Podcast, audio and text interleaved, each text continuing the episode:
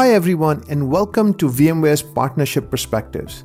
I am Zia Yusuf, Senior Vice President of Strategic Ecosystem and Industry Solutions at VMware, and I'm pleased to share with you stories and trends from VMware partners, executives, and industry analysts.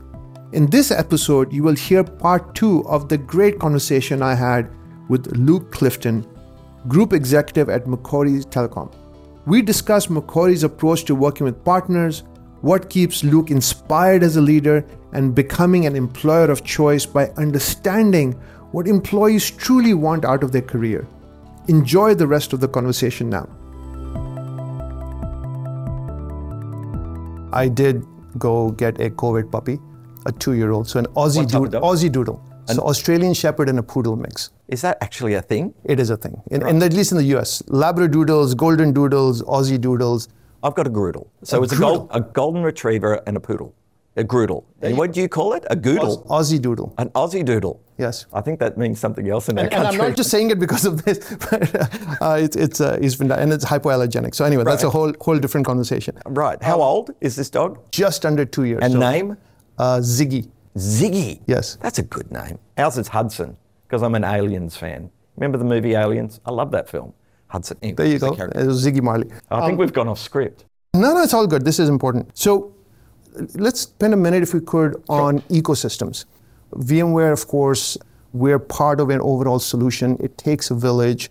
You're a customer, but also a partner. Mm. How have you think about ecosystem, and not just the VMware side of it, but your broader set of relationships? Has that thinking evolved in, in, in how you deliver an end solution? 100%. So it comes firstly from a management perspective that says we're going to deliberately be brilliant at a few things. And we're going to look to partner with other people that are brilliant in the other things that we're not choosing to be brilliant in, right. rather than to be a jack of all trades for everyone. And once you start from that philosophy, you then move into well, what is our process to evaluate who is brilliant at the things that we would like to partner with? So we've got a holistic solution for a customer. So one of the things that we do, and I think I mentioned it to you, I'll be over to Palo Alto very shortly we get on planes and we jump around the world and we look for the right partners and we look for the right tech to be able to bring that to market here in Australia. I mean, we're a small market in terms of the global sphere, but we want to punch well above our weight in terms of the innovation that we bring for our customers because many of our customers are competing on the global stage, so we need to be able to keep up with that. So, firstly, we look for the tech. The next thing we look for is culture. Does the company that we're partnering with really get us? and really get the type of customers that we're trying to go and, and win. And we spend a lot of time with people like yourself, Zia, and a lot of your fellow executives and peers to really make sure that we're well aligned with our joint objectives. And look, one of the challenges with that, and I'm sure many other companies see this as well, the metrics that determine my success might not be the same metrics that determine yours. So spending lots of time getting in a room going, hey, at, at the end of the year, how are you going to determine your success?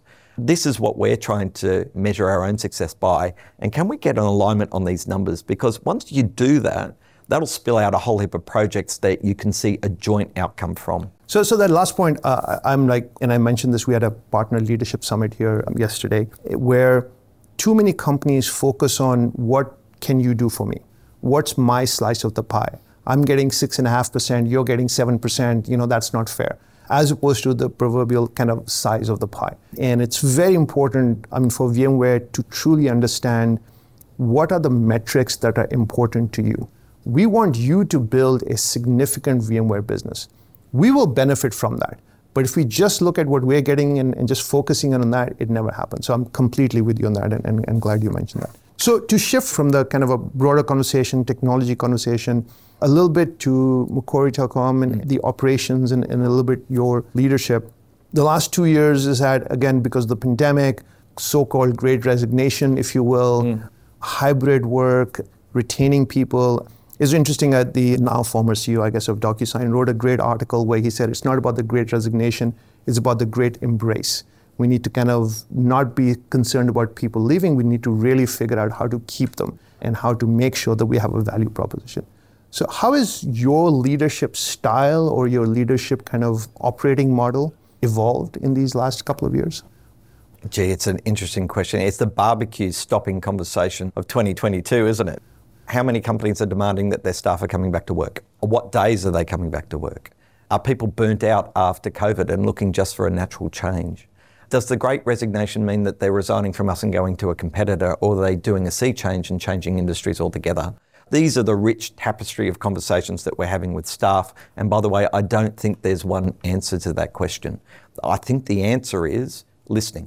Because in the past, I think we've taken staff management to be a paint by a roller situation rather than paint by a brush. What do I mean by that? Well, you can't just have one policy now for all of your staff and paint it with a brush. You've got to sit down individual by individual. What are you looking for out of your career with our organisation? What are you looking to achieve during your time with us? And even if we can't satisfy that, how do we make sure that we're still embracing your needs during the time that you are with us? I think if you can take that approach, then you become an employer of choice for other people that might be looking to come into an organisation like us, even though you might be losing some staff at the back end. Every customer I'm speaking to, every partner that I'm speaking to, was seeing a lot of turnover of staff inside their organisations.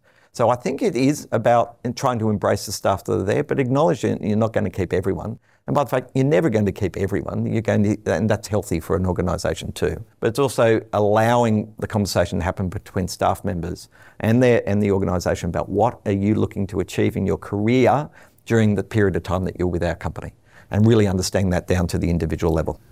And, and it's interesting. I mean, the, the switching costs have almost gone down to zero.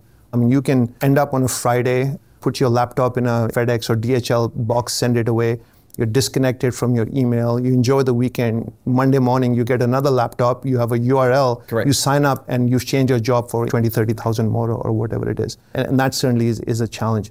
Do you have a policy on work from home, coming to the office? Are you enforcing something?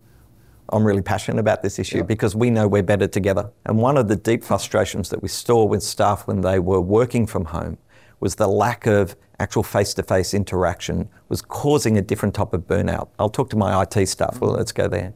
Normally, what would happen if they were in the office and they had a problem, they could turn to you, Zia and say, "I've got this problem with this thing," and be solved within a minute. When they were working from home, they were having to book an appointment to do that with Zia for 15 minutes. So even though they liked working from home, they found that their days were longer. They'd start at eight o'clock in the morning and not finish until nine o'clock at night, and they were suffering burnout. And they didn't necessarily have all the skills in place to make sure that they'd blocked out certain times of the day to get that right. refresh. So we've actually moved to mandating that staff are back into the office on a Monday, Tuesday, and Thursdays. And they're the days that we bring people in to collaborate because we know we're better together and you get more efficient with the time that you are do working. Do you track that? Yeah, we do. And it's really important that we do do that because we also have a conversation with people that if you're not in the office on the day that I might need to speak to Zia on a Monday and you've chosen to work from home, then you've actually let the team down because they were depending on you to be there at and that time. And is that regardless of role? Yes, regardless of role. Me, from the CEO all the way through to our receptionist is the way that we've embraced that. Now, on the other side of that, we've given permission for staff that, well, actually, we enforce it, that everyone works from home on a Wednesday. So on Wednesday, you work from home and we block out the diary after lunch. On a Wednesday, it's your own private time to do whatever research you want to do, write that proposal, read that document, just swat on some type of certification. So no internal meetings on a Wednesday afternoon. And then Friday, we make it optional whether you come into work or not. This sort of Wednesdays and Fridays is work from home days. And that's worked really well. Now, is that the right answer for everyone? No. There's some people that don't like that. There's some people that love that. There are some people like me, because I'm sad like this. I would like to be at work every single day because I'm a people person. But we've built a business that's very much face to face. And it is about leadership and knowing what you stand for. And just going back to that other conversation on the great sort of resignation, yeah. the movement of staff, I think sometimes we forget as organisations what our purpose is. Somebody asked me this question recently, I really liked it, which is what is culture to you? Because everyone's got a different definition on what culture is. But culture to me is, you know, on, on Sunday night and you're staying prepared for work the next day, you're looking forward to going to work or you just want to sleep in. Or maybe even worse, you've got that sick feeling in your stomach because you don't really want to go into work at all. I think that's culture for me. If you've got a purpose for your organisation, you tend to swing your legs out of bed and want to go and do it anyway because it's fun. That's the thing that I think we've got to concentrate on during this period of great uncertainty and trying to retain staff. Going back to your purpose, and we're here to make a difference for our customers. I, I agree with that. And look, I think we underestimate the apprenticeship and the mentorship aspect of this, especially for people early in their careers, first three, four, five years. If you've only worked in a remote environment, I think you lose out on a lot. in terms of the learning, the collaboration.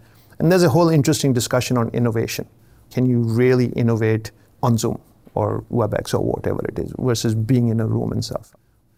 Oh, well, I'm really interested in your thoughts on this. I mean, how do you build a culture when everyone's remote? I think it's very difficult. I, so I, I personally, I, I, think VMware has a flexible policy. I think there's so we're not mandating coming in at this point, but I think we're encouraging people. It's probably a couple of days a week. It differs by country and so on. I live close to our Palo Alto office, so I'm in you know at least three days a week. It's not Monday and Friday, but it's kind of Tuesday, Wednesday, Thursday seems to be becoming a little bit of the norm, but it's not 100% remote. And I think the innovation piece if you're in a maintenance type of mode where you just have a job and you're kind of completing certain things, it may be okay. If you're innovating for the future and you have to collaborate, no matter what the technology is and the online boards and stuff, I think that's a little tough.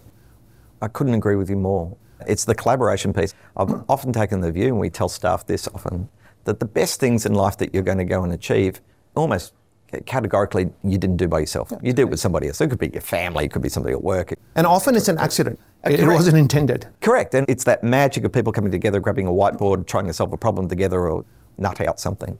It's that collaboration piece. I think whilst you can do that remotely, and we've used all sorts of new tools to sort of make the most of what was a bad situation being at home. A lot of people like working like that as well. So again, it's not paint by a roller, paint by a brush. But I still think you miss something when people don't come together on a regular basis. That's my view. So, with all of these changes that have happened in the last two, three years, technology, work more, getting to know your family, and that's been one of the positive sides. But mm. obviously, a lot of pain and suffering for people who've been impacted both economically and, and health wise. How have you personally kind of navigated through this? What has been some of the personal challenges for you and some of the upsides? Well, if you break that down, I think there's the shock of what happened during COVID was profound on almost everyone that was affected by it. And having to adapt to that world was really difficult. I'll just take my example. I'm a people person. And then all of a sudden here in Australia, we were locked down and weren't even able to see your neighbours. Now, that was profoundly difficult for somebody like me. So being able to drive programs of work where you were able to bring people together virtually became critically important. So we were able to bring people together by doing all sorts of innovative things. One of our customers, I think I mentioned, was Domino's. So we arranged for the whole company to be sent a pizza at exactly the same time, right across the nation, to bring people together, and we shared that experience online, bringing people together and not losing that because that cultural element we drew down, I think, a lot of it cultural capital that we had invested in when people knew who we were and what we were about. But even then, we're starting to get that turnover of staff and very difficult to induct people when they're remote. So we had to come up with new ways of thinking and touching and engaging people during that period of time. I think, therefore, it's just as important as we come back to work to reinforce how important it is to come back together. I gave this example recently when we had some staff grumbling about having to come back into the office three days a week. And I said, but let me just paint a picture for you. If this was 2019, I said to everyone, two days, days off. Work. You're allowed to work from home on Wednesdays and Fridays. And there's a brand new, and I'm not going to book any meetings on Wednesdays I only need you in the office on Monday. You have all done high fives and gone, this is fantastic. So it's about a different way of reframing because it's a learned behavior, it's an attitude, and leadership and leading by example in that environment becomes critically important. We had an extraordinarily successful career. As you kind of think about your growth journey and learning, how has that evolved in terms of how you learn? I mean, there's so much information, there's so many moving pieces. Has that approach evolved or changed at all? See, I don't know about you, but the further I've gone into my career, the more I've realised how little I know. And I think you start out your, your career trying to impress everyone with your knowledge, and then very quickly over time you realise that that's not the whole answer. So I would hope over time I've become more humble with being able to come to work and go, I know the right answer here. And getting people in the rooms going, what do you think? And tell me what you would do in this situation. I hope that's uh, been one of the key touch points of my own career. And then I approach learning from that perspective, knowing that I probably don't know the right answer and being vulnerable enough to you know, put that forward and say, hey, I need some help here, even as a senior leader. It's been a really quite effective model for me and it's helped me avoid some really bad mistakes, I think, that I would have made had I been a little bit more headstrong. but also letting people know what you stand for because they need a lens and they need some parameters to be able to give you the right advice. So, in other words, we know where Luke is sort of wanting to go. He's bumping off the bumper rails here a little bit, but we can steer him in the right direction. As an organisation, you can get to the right outcome. I think that's probably been primarily one of my major learnings. And just listening, just listening more. I spend a lot of my time driving to and from work on the phone, just listening, talking to staff and customers. I find that fascinating. I think I've become a better listener. I think. I don't know, you'd probably need to ask my wife. she would probably argue with me not. I have two daughters, and as they were growing up, I said, There's a reason God has given you two ears and one mouth. Yeah. It's like listen twice as much. You can learn a lot. There's too many times in meetings where people feel that they need to talk. And it's amazing as you just kind of step back and look at the dynamics and really give everybody a voice and, and, and try and understand what that is. Any failures or mistakes you're most proud of and what you learned from it? I think my biggest failures in the past of not acting soon enough when I had a gut feel that I knew what the right thing was to do probably procrastinated for mm. too long. I read a wonderful book recently. It was called 4,000 Weeks. I Can't remember the author, but 4,000 Weeks. What's 4,000 Weeks mean to you? Uh, a lot of repetition, and that's the first thing that came into my mind. 4,000 weeks is if you live for the average lifespan, how long you have on the planet. Is that awake or asleep? No, that's, that's, that's just full time. Planet. So if you take what, 80 years worth of life times it by 52, you come up with 4,000 weeks, right? And so that's all you've got. And then when you actually break that down, go, actually, that's not a lot because a week flies by, doesn't it? Goes by, oh my goodness. And so I now worry about procrastination. I now worry about looking at that week and really was I able to move the ball forward? Did I get achieve the things that I need to get achieved? And it's even worse when you start, I'm 50 and you start to look at, well, how many weeks do I have left? And uh, this issue of that gnawing feeling in your gut of something that you need to do, need to say, need to learn, need to achieve, need to tick off, need to spend time with becomes critically important when you break it down to weeks. That's been a really quite profound mm. thinking for me. So if I look back on my failures, it's been just stuff that I knew I should have done and I sat on it. I don't know why. So uh, yeah, that, that's probably my biggest learn. And so, I mean, while all of this is going on, how do you center yourself? How do you relax and, and, and kind of re energize yourself? A couple of things. You've always got to go back to your purpose. What gets you out of bed in the morning and what are you trying to achieve? And if you're really clear on what that is, and for me, it's always about making a difference. We are not the biggest telecommunication player in the Australian market, but I know we punch above our weight and I know that we can make a difference to our industry and customers. If you get a group of people that are aligned on that same journey, then that's a really energizing sort of way to swing your legs out of bed.